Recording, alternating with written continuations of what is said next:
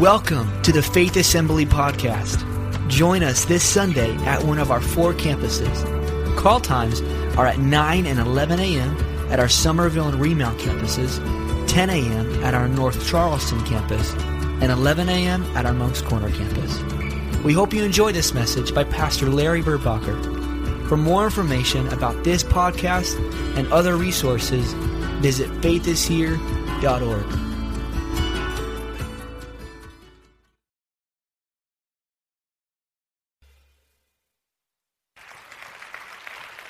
Hope you're ready for today's game plan. Now, our game plan is taken from Acts chapter 2. In Acts chapter 2, he tells the church what we're supposed to be doing. And the first thing we talked about last week is we're here to encounter Christ and we need to grow in Him and learn of Him. And so it is all about Jesus Christ and what He means in our life and having that one on one encounter with Christ. You first of all have got to know Him and know Him personally and individually and have Him in your heart and life. This morning we're in phase two, and that's our embrace. We have four E's that define who we are at Faith Assembly of God. And so if we are not on the same page, if we're not on the same team, uh, if we are not united, then we can't win. If the church is divided, if we are not one, if we have stuff against each other, God can't give us spiritual victory over our enemies. We'll never win the game if we're united. Next Sunday, we're going to be talking about the 30 evangelize. And we're going to be taking the, talking about taking the gospel literally all around the world. Now, ladies, let me tell you, next Saturday morning, you can still sign up today. Uh, get your tickets for the ladies' brunch. Uh, there's a special missionary guest that's going to be there, Christine Arfaro. She is a missionary to Nicaragua, an incredible speaker. You will enjoy her. She will challenge your hearts. There's going to be great food. And so I want to encourage you, get your tickets now. It'll do two things. It'll help us uh, determine our count for how much food to get together. But number two, it'll save you five bucks. So that, that, sounds good for everybody. If you wait to buy to the door, it goes up in price. So if you'll sign up today, save yourself some money, help us out. All the ladies from all the campuses are coming together. You'll have a great missions brunch experience next Saturday morning. And then Sunday, we're going to come for a great day in the house Lord. Let's stand together. Turn in your Bible to 1 John chapter 1. 1 John chapter 1. Let's look at that huddle today. Let's look at what it means to be one and be on the same page and be unified and be working together. And you've got the blueprint for that in the Word of God, and it's found in 1 John chapter 1 and verse 1. That which was from the beginning, which we have heard, which we have seen with our eyes, which we have looked at and our hands have touched, this we proclaim concerning the Word of life. The life appeared we have seen it and testify to it. And we proclaim to you the eternal life which was from the Father and has appeared to us. We proclaim to you that we have seen and heard so that you also may have fellowship with us. Now, notice the word fellowship. You're going to see that word fellowship used a lot in 1 John, especially in these first seven verses. And our fellowship is with the Father and with His Son, Jesus Christ. We write this to make our joy complete. This is the message we have heard from him and declare to you God is light. Everybody say that with me. God is light. In him there is no darkness at all. If we claim to have fellowship with him and yet walk in darkness, we lie and do not live by the truth. But if we walk in the light, as He is in the light, we have fellowship with one another. And the blood of Jesus Christ, His Son, purifies us from all sin. Father, today we thank you for the rich fellowship we can have today the fellowship that we can have with you, the fellowship that we can have with each other. So I pray today, God, as I open up your word, you'll open up our hearts that we might know how we can live this out in our life so that your blood can cleanse us from every sin. And we'll thank you and we'll give you the praise in Jesus' mighty name. Amen. Turn to someone, give them a high five, say, Welcome to the game this morning. and then you may be seated. A famous British writer was leaving Liverpool by ship.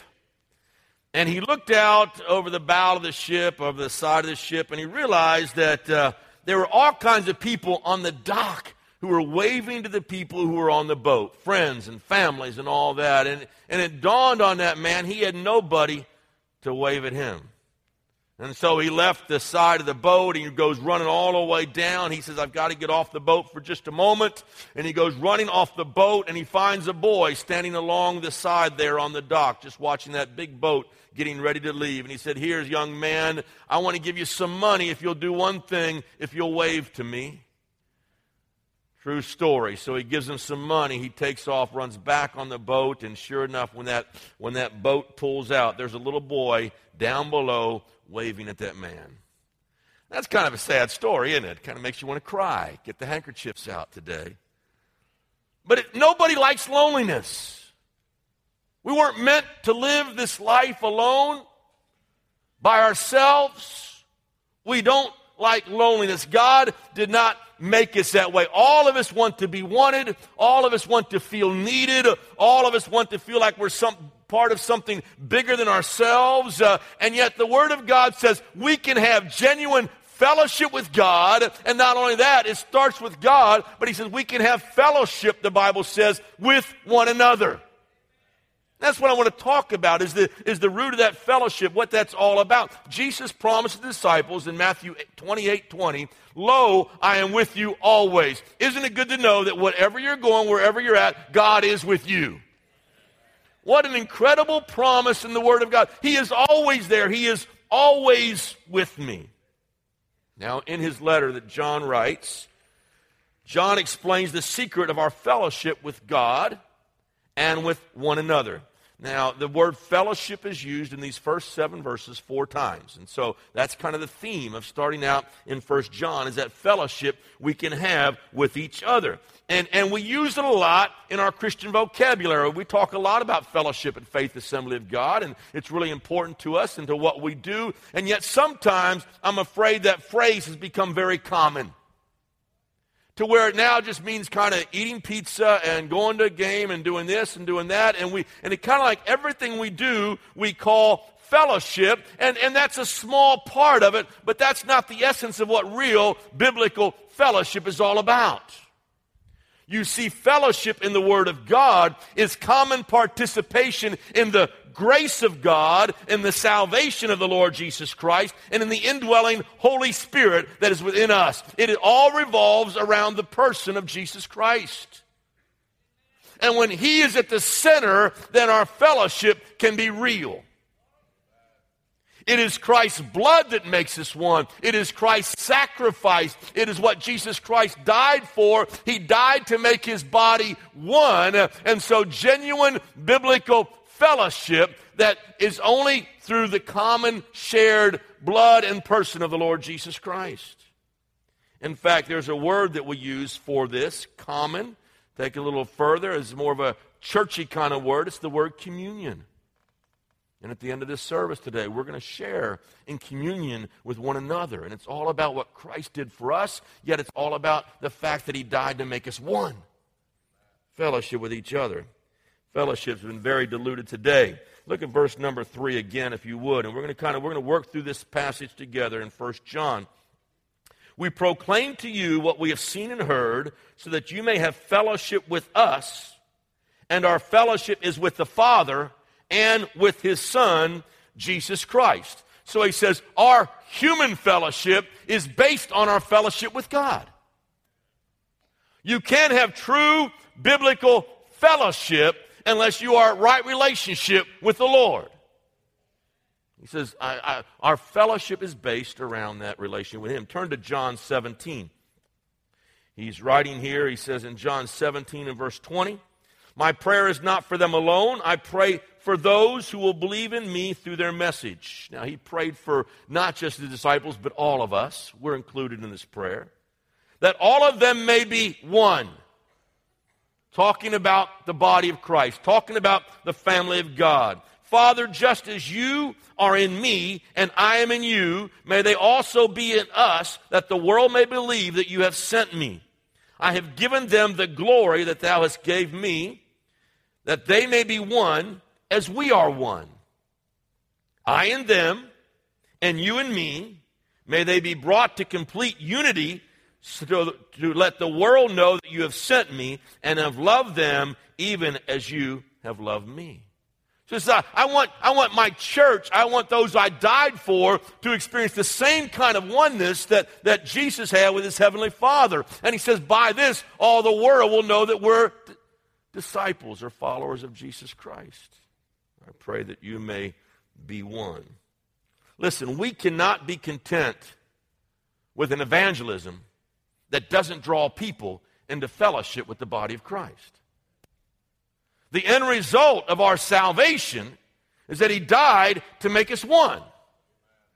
That's why I have a real struggle with people who say, you know what, I'm a Christian, I love Jesus, I just don't want to be around his people. I don't want to go to church, I don't want to be a part of what's happening at church. Uh, I'll just serve God on my own, at home, with my family, in my living room. That goes against everything Jesus died for. He says, I died to make them one. Uh, how can we love one another and care for one another if we're an island out there by ourselves?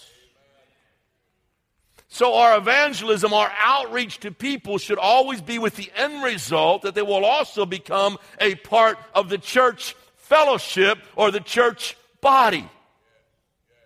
So, we draw them in as a part of our game plan. Nor can we be content with a church life that is superficial camaraderie and that's all there is.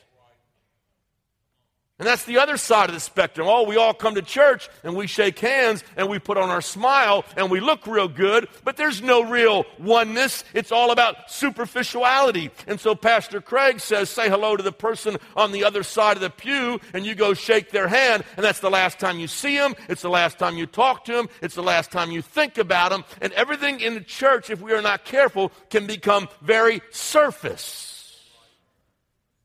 And that is not true fellowship, and that is not true oneness. This is the reason that when we take communion and we think about the elements and we think about what Christ did for us, that is so significant a part of our encountering God and worshiping God because it, it celebrates our oneness through Christ Jesus. Listen, I've got the blood of Jesus Christ flowing inside of me. I got his spirit living inside of me, and so do you. And that makes us brothers and sisters in the Lord. We are family. All through Christ Jesus. Now, the question for us today then is how can we have this kind of depth of fellowship and this depth of relationship that I'm talking about this morning. And so let's look at God's Word together. First of all, I said our fellowship arises out of our relationship with Christ, our relationship with God. And so the first thing we got to come to, to understand is that it's found in verse number five. Excuse me, it says there, God is light. God is light. It all starts out, our fellowship all arises out of who God is. It's interesting, he talks about light in connection with fellowship. He says, God is light, in him is no darkness at all. Now, I want to tell you, that's incredible news to those early believers John is writing to. They're, they had been used, they had been brought of a pagan society. There was all kinds of idolatry in these Asian cities. Uh, and, and so they had been taught from youth to worship Zeus or Hermes. You see those gods mentioned in Acts chapter 14. In Acts chapter 19, they talk about Artemis of the Ephesians. Uh, and they had all these myriad of gods and statues they worshiped. But these gods and if you understood anything about Greek gods, Roman gods, any of that mythology, these gods were all characterized by cheating and by lying, and they were uh, uh, quarrelsome, they were abusive to each other, they were spiteful, they were malignant towards men. They saw their gods as being evil, wicked gods, dark, sinister, black in character. That's how they viewed their gods. And now John writes them. Listen to me. I'm going to tell you about the real God. God is light. There is no darkness in him whatsoever. And when these believers he writes to have passed from darkness into light, it's kind of like the marvelous light shone in their lives and that darkness of all that demonic activity that they had been involved in up till this point. The heavens opened up and God is light. And in him is no darkness at all. And so he says they have come to know and love the true God who is the light. Now, what does that mean? God is light. Light is used in a couple of different ways metaphorically. And I think both of these apply to God, and both of these apply to our relationship with one another. And the first is simply this there's an intellectual kind of light. In other words, uh, the light is truth. And so when you talk about God as light, you could also say God is truth. Light. Darkness, on the other hand, would kind of relate to ignorance or error. Let me give you a couple of verses real quick that back this up. Number one, he says, The word is a lamp unto my feet and a light unto my path. What is he talking about? Knowledge of the truth. He said, The word is a light unto my path. So there is truth, there is knowledge, there is light. He says in 2 Corinthians 4 and verse 6 For God who said, Let light shine out of darkness, made his light shine in our hearts to give us the light of the knowledge of the glory of God in the face of Christ. So, in other words, without light, there is no vision, there is no understanding, there is no comprehension. And so, there is this contrast between darkness and light, as between truth, honesty, and dishonesty, or between uh, truth and ignorance. Light. Now, the second way light is used in Scripture is morally. There's the moral aspect of light. And so light stands for purity in the Word of God, and darkness stands for evil. And you'll see this many different times in the Word of God. Let me just give you one scripture Isaiah 5 and 20. The inhabitants of Judah are so morally perverse that Isaiah writes, they call evil good and good evil. And then he says, they put darkness for light and light for darkness. And so according to the metaphor here, he is saying, he is saying goodness represents light and evil represents darkness. Okay? You see that in the Word of God? And so there's a couple ways that you can think about using the term light for morally or intellectually. Now, when he says God is light, light, light can stand by itself. Do you know that? Light is self existent, it doesn't need its object to shine. It, it, it, has light particles and light molecules and all the kinds of light stuff. You guys that know about physics understand light can exist apart from whatever it illuminates. It is self existence. And so it is with God. Uh, but, but let me take it a step further God is truth and God is holy. Now remember, if we said light represents intellectual light, God is absolute truth. But we also said it has to do with purity, and we shared a few weeks ago God is absolutely, totally holy. Holy. There is no darkness in him whatsoever. He is absolute truth, he is absolute holiness. Now, Jump down to verse number 6 and 7. If we claim to have fellowship with him and yet walk in darkness, we lie and do not live by the truth. There's the idea of truth and light. If we walk in the light as he is in the light, we have fellowship with one another, and the blood of Jesus, his son, purifies us from all sin. So he says the, the key to true biblical fellowship is to walk in the light. And if we don't walk in the light, I can talk about unity. I can talk about uh, coming together and our oneness and who we are in Christ Jesus. But I can't have true fellowship with you, the Bible says, unless I walk in the light. What does that mean? It means the same thing I used for God. It means we must walk in truth and obedience. And when I walk in truth, in the light, I walk in obedience, holiness, purity, then I can have fellowship with you. I walk in the light as He is in the light. There's a key phrase in 1 John. Look at it. You'll find it in verse 6. It says in the NIV, it says, if we claim. It says in the King James Version, if we say. He says it three times. He says it in verse number 6. You'll see it in verse number 8. You'll see it in verse number 10. If we say, if we say, if we say this and that and this and that. He's, he, he's given a picture of a guy who is living a dishonest life who says all the right things, but he's not living it out. If we say he's a phony, he's a hypocrite, he's playing a role or acting out a part. And so, if a man is only an actor, if he says one thing and lives another, we can't have fellowship with God or man if we're not totally honest and walk in the light. I've got to walk with you in honesty and integrity. I can't have fellowship with you if I'm saying one thing and living another thing. That breaks my fellowship. If I walk in the light as He is in the light, His blood cleanses me and we have fellowship with one another. That is impossible if I'm putting on my false face. If I'm a phony. If I'm a hypocrite. I've got to be totally honest to have true biblical fellowship. Otherwise, I'm not in the light.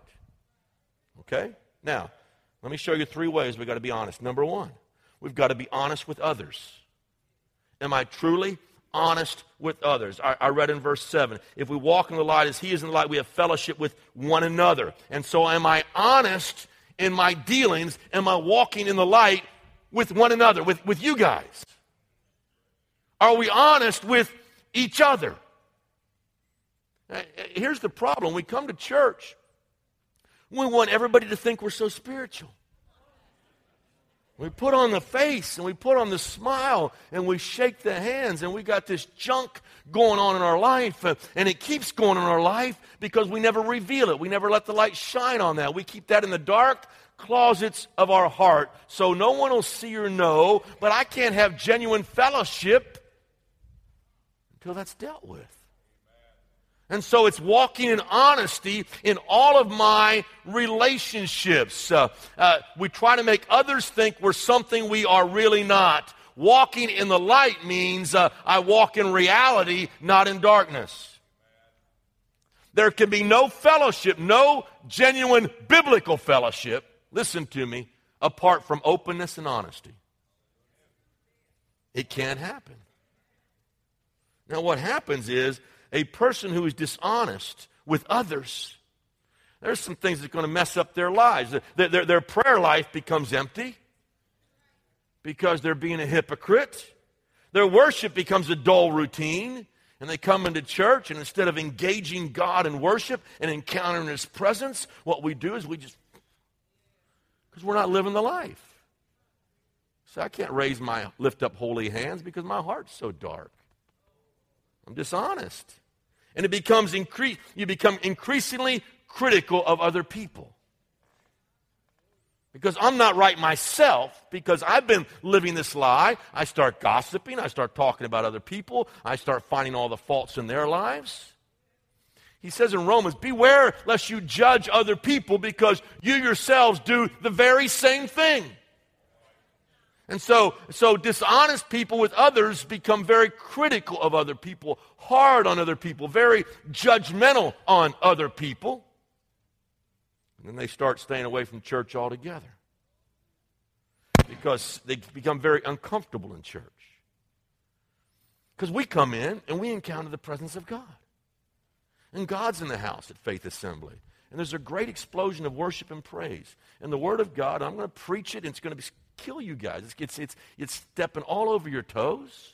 And you're getting angry with me and mad with me because, because the word is hurting you. But it's truth. It's the light. We can't, we can't gloss over that. We can't hide that stuff. It's the truth. And so he says in 2 Corinthians 6 14, what communion hath light with darkness? And so, if you allow that darkness, that duplicity, that hypocrisy to remain in your life, uh, then you can never enter into true fellowship because it says there can be no communion between light and darkness. Uh, and a person who is not right with God eventually stops coming to church altogether. That's why when people miss and I know about it, I'll try to give them a call and say, listen, man, what's going on? We've been missing you at Faith Assembly. You're, you're not around. I, you know, if they say, I'm in another church down the road, God bless you. Have a great time there. But if they're just out of fellowship, they're in very grave spiritual danger. It's a sign that there's something going on wrong in their lives. Let me see if I can illustrate it for you. A backslidden husband a man who is walking in spiritual darkness, who is out of fellowship with God, can never enjoy full fellowship with a Christian wife. Now, that's your wife. The Bible says you become one flesh. But what fellowship can light have with darkness?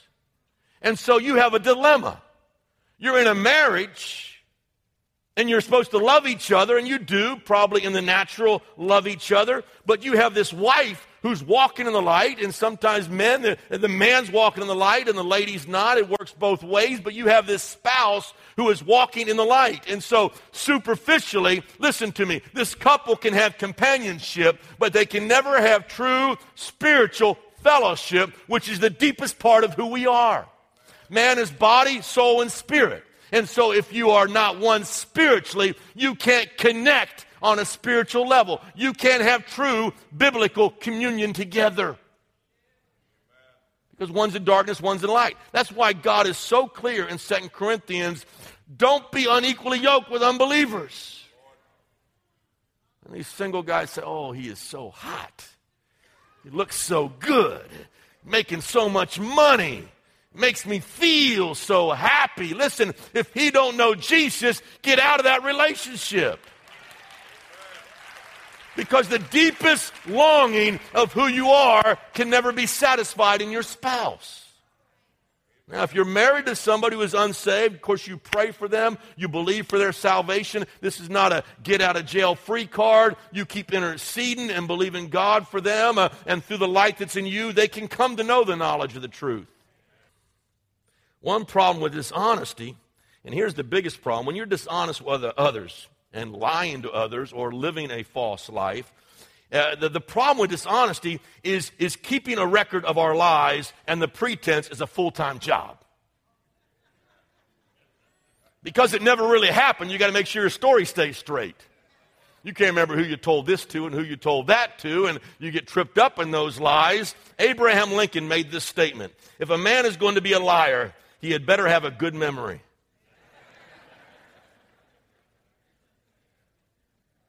When a person uses up all his energy in pretending, he has nothing left for living. And life becomes shallow and tasteless and miserable.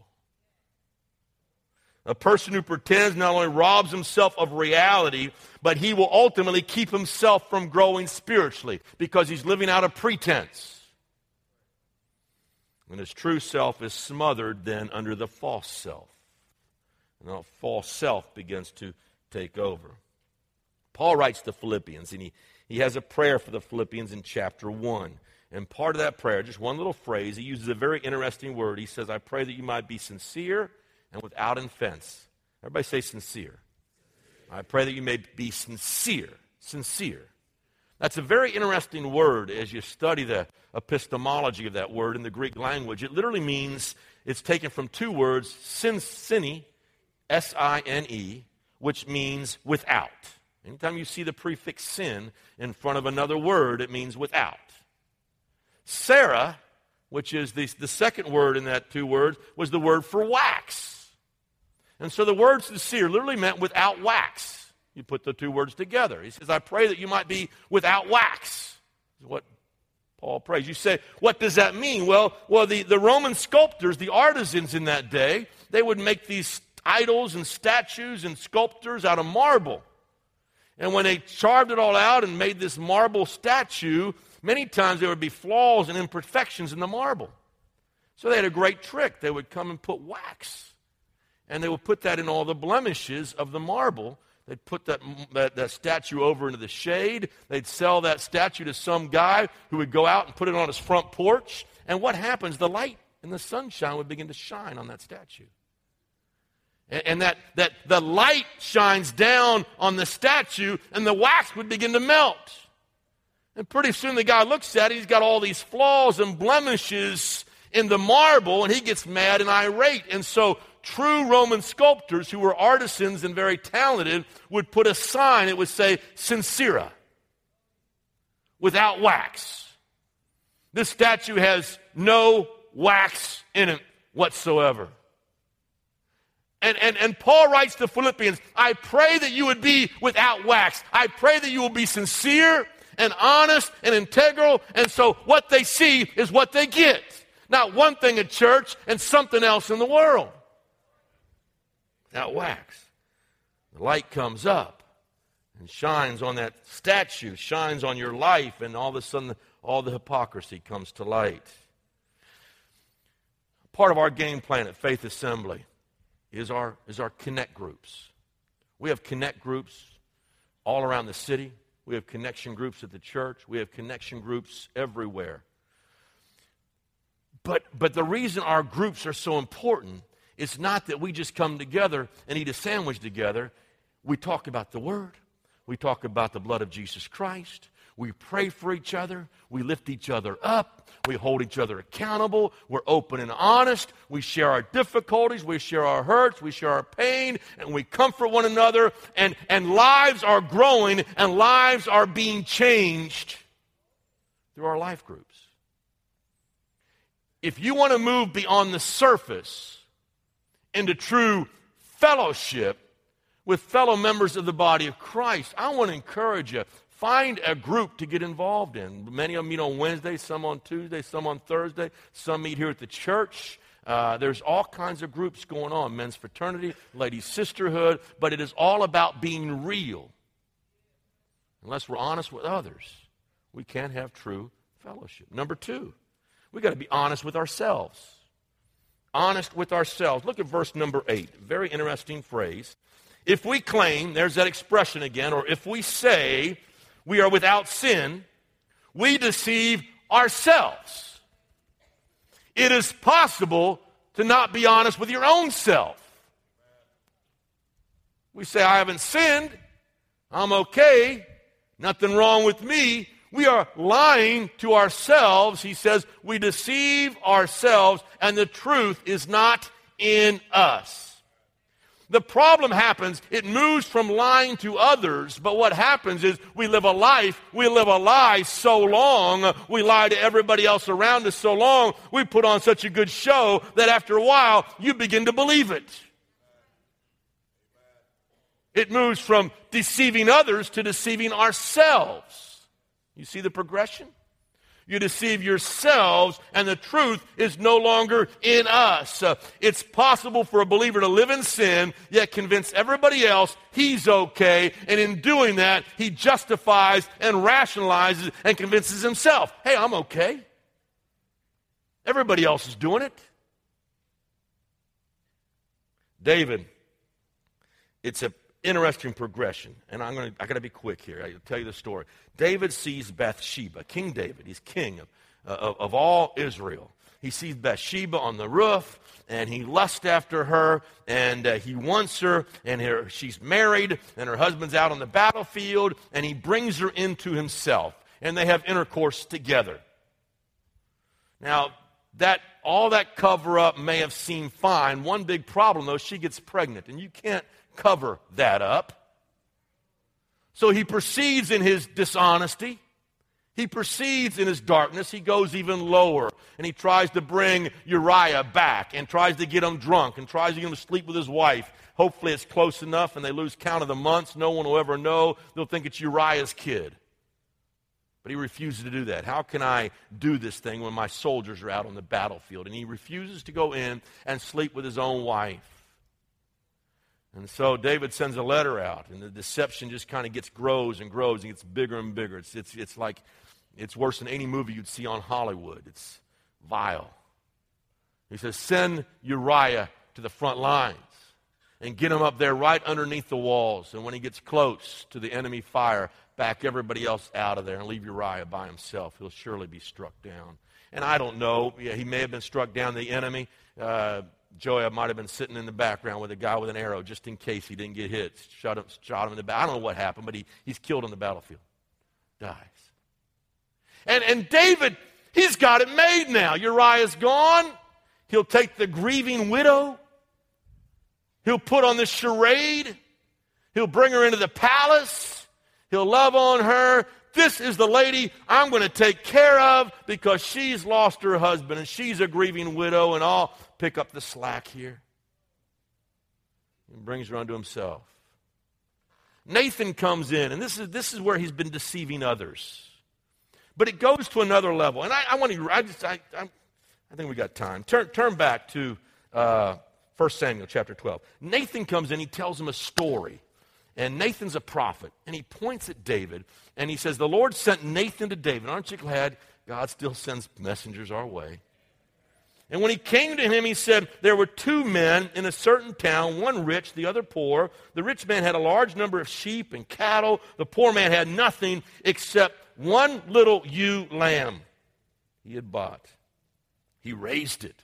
Look at look how, how, how Nathan just sucks him in. He raised this ewe lamb. He grew it up with his children. Oh, you can't kill the, lamb, the children's pet. It shared his food, drank from his cup, even slept in his arms. It was like a daughter to him. Some of you got dogs like that. You think your dogs, your little lap dog, is your son or daughter. Treat them better sometimes. Uh, but anyway, now a traveler came to the rich man, but the rich man refrained from taking one of his own sheep or cattle to prepare a meal for the traveler who had come to him. Instead, he took the ewe lamb that belonged to the poor man and prepared it for the one who had come to him. David burned with anger against the man and said to Nathan, As surely as the Lord lives, uh, the man who did this deserves to die. David had gotten so embroiled in the deception, he's moved from deceiving others, now he's deceived himself. He doesn't even recognize himself in the story. It's exactly what he did when he took Uriah the Hittite's life. He deserves to die. He must pay for that lamb four times over because he did such a thing and had no pity. And Nathan said to him, You are the man. You see, it's very dangerous, people, listen to me, when we move from deceiving others and, in, and we become so ingrained in who we are that we start this whole course of self deception. The process starts. It starts by telling a few lies, and then we end up being a liar. And it becomes a part of our character. And we've lied so much to get out of our jams that we just now are liars. There is so little honesty in America today. And everybody lies to get out of a mess. And one lie adds to another, adds to another, until it becomes a part of our character and we begin to live out that lie. And the evil deeds that we do seek the cover of darkness. David tried to cover his sin, but listen to me. It cost him his health, it cost him his joy, it cost him his family, and almost his kingdom. I don't have time to give you all the details. Listen to Proverbs 28 18 or 28 13. He that covers sin shall not prosper. Now, listen to me, church. Listen to me. If you want to enjoy life, uh, you want to enjoy it to the fullest. Uh, 1 John 1 9, and he puts it right here in this passage. Uh, if we confess our sins, uh, if we bring it out into the light, if we agree with God that I am a sinner, he is faithful and just to forgive us. Uh, and when he does that, he returns unto us the joy of our salvation. Honesty. And then the third dishonesty, the third kind of honesty we must have in order to have true fellowship with God and with one another is honest with God. Now, it's ironic because you think, how can you ever deceive God? But listen to verse 10. If we claim, there's that if we say, if we claim, if we claim we have not sinned, we make him out to be a liar, and his word has no place in our hearts. Now the deception has reached its absolute pinnacle until where you're trying to make God out to be a liar. You're trying to deceive God. And he says when you've reached that point, his word no longer has place in your heart and life. You are trying to make God out to be a liar, and you do that by contradicting God's word. Now let me show you how it works. He says here, if we say we have no sin, we deceive ourselves. He says in verse, uh, if we claim, uh, if we claim we have not sinned, if we say I've never sinned, this is not a sin, it's okay, everybody else is doing it, we make God out to be a liar, and His word is null and void in our lives. Now here's the problem: the Bible says all have sinned, and all fall short of the glory of God. But if I maintain that I am an exception to the rule, that I'm okay, there's nothing wrong with me I'm a pretty special guy. God's lucky to have me. What we are saying, in effect, is the Word of God applies to everybody else, it just doesn't apply to me. And so we get into this whole situational ethics thing. So we sit through services. We come to church on Sunday morning. We've already put our great smiles on. We're already looking good. And we sit there and we hear Pastor preach a message.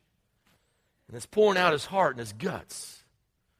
He's opening up the Word of God and he's explaining the Scripture line upon line. And we sit there and say, Boy, I wish so and so were here. I'm not going to ask you to raise your hands today. Some of you have already thought that. Oh, he's going so good that I wish so and so could have heard that. Isn't that what we do? Aren't we just hilarious? Aren't we crazy? I wish so and so could have heard that message today. Oh, if they just could have been here. And we think it applies to everybody else. And we don't apply it to our lives. When you reach that level, you are attempting to deceive God by your action and reaction to the Word of God.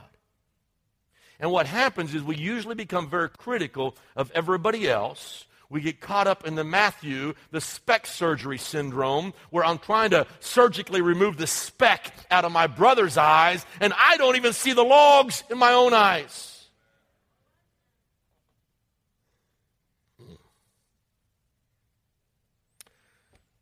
Verse 6, he talks about truth and light. He says in verse 6, we stop doing the truth when we deceive others. Verse 8, he says the truth is not in us. Verse 10, he says we literally turn the truth into a lie. And so we manipulate the word and say it doesn't apply to me. And yet John 17, 17 says, Thy word is truth.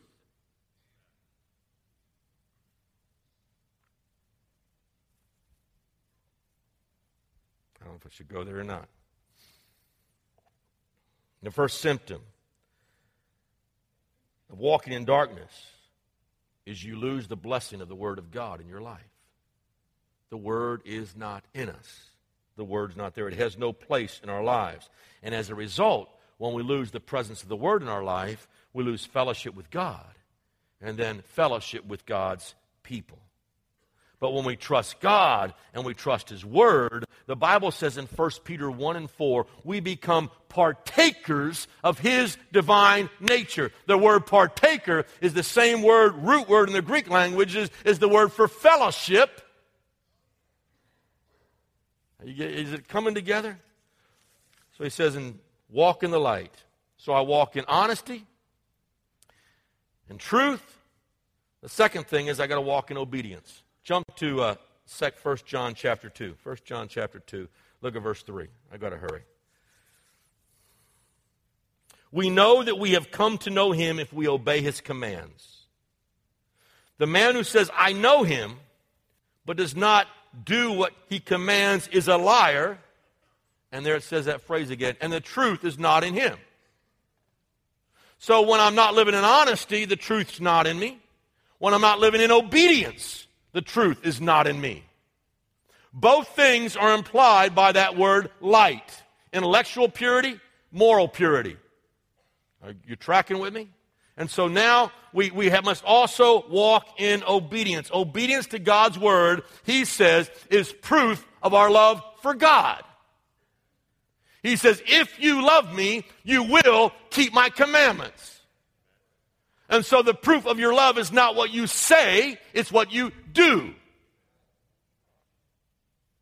Now, let me, let me talk to you just a moment. I'm going to give you three levels of obedience. Jot this down. I know I'm teaching a little bit more today, but, but just stay with me. The three level of obedience. Number one, you, it's the, I, obey, oh, I obey because I have to. And that's, that's the kind of obedience you see a slave gives to his master. And if, and if I don't obey him, I'll get whipped, I'll get beaten. And so that's the first lowest level of obedience. The second level of obedience is I need to. And that's you guys that go to work every day, and you may not like your job, but you need to work because you need a paycheck to take care of your family. And so I need to obey. I need to good, do a good job so I can take care of my family. That's I need to. But the real mark of, of maturity and the, the highest level of obedience is I want to. Want to is I obey God out of relationship to Him.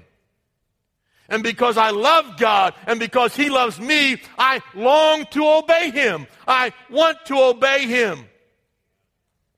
It's out of relationship. John 14, 15. If you love me, keep my commandments. Now, the way we first learn to children follows these same three patterns. As a child, you learn how to obey because if you don't, you're going to get a whipping. And so, parents, uh, so the child learns how to obey because he doesn't want to get that swat. And as we grow up, we learn to obey because of the reward I get. And so if I obey, I get certain things. I get my allowance, I get my rewards, I get certain things. But the mark of real maturity is love for God. Now here's the problem. Baby Christians have got to constantly be warned about punishment and judgment or about rewards before they obey. So I've got to stand up here and I got to say to every baby in Christ, okay, listen, if you don't do this, this is going to happen to you. If you do this, this will happen good to you. And so, so, so it becomes punishment and reward. It becomes religion. Mature Christians obey because I love God. And that's good enough for me and I have a relationship with God. And you move on from immaturity to maturity because you love the Lord. Mature Christians listen to God's word and they want to obey God's word because they are mature in Him, simply because we love Him. So, walking in the light, let me sum it up, involves honesty and obedience, and the catalyst that keeps it together is our love for God. Honesty, and obedience, and love. It produces two things he says if we walk in the light, number one, we have fellowship with one another. And so our fellowship will grow very rich.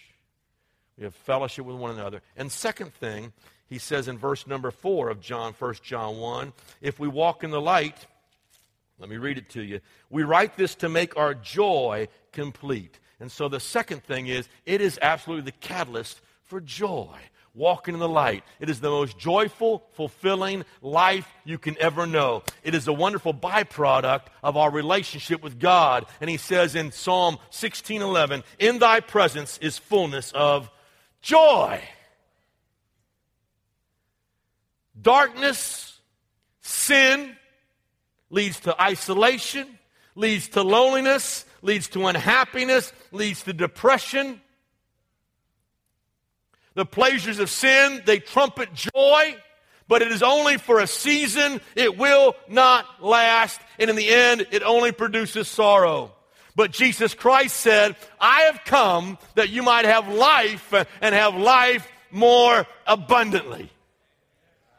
Now, everybody in here has got to make a choice. Am I going to accept what Christ did for me? Am I going to enter into his sacrifice? Uh, am I going to put my faith and trust in him uh, and thus then walk in the light? Or am I going to remain in the darkness, cover over my sin, won't confess it, think I'm okay, think I'm all right, make God out to be a liar? You got a choice to make. What am I going to do with Jesus Christ? What am I going to do with the word I heard today? And when you respond to God's word God's grace, is the key number one to our fellowship. It's the key number two in 1 John to our joy. Our joy. I write this unto you that your joy might be complete. You know, I, there's a phrase, I kind of think that's a no brainer. It's just kind of a no brainer. Bow your heads and close your eyes.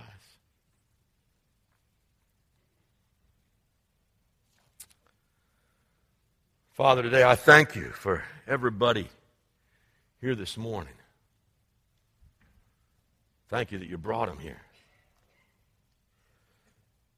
Thank you that they came, Lord, to learn more of you,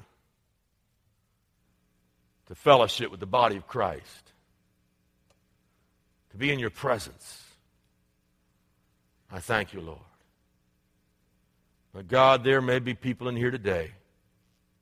They've been deceiving other people. Everybody thinks they're okay. But God, you see and know. They're deceiving themselves and thinking, you know what, I'm, I'm fine and I'm great and I can keep doing what I'm doing. But your words speaking to their heart like a sledgehammer today. Thanks for listening to this weekly podcast. Check out faithishere.org for podcasts and videos of our previous messages.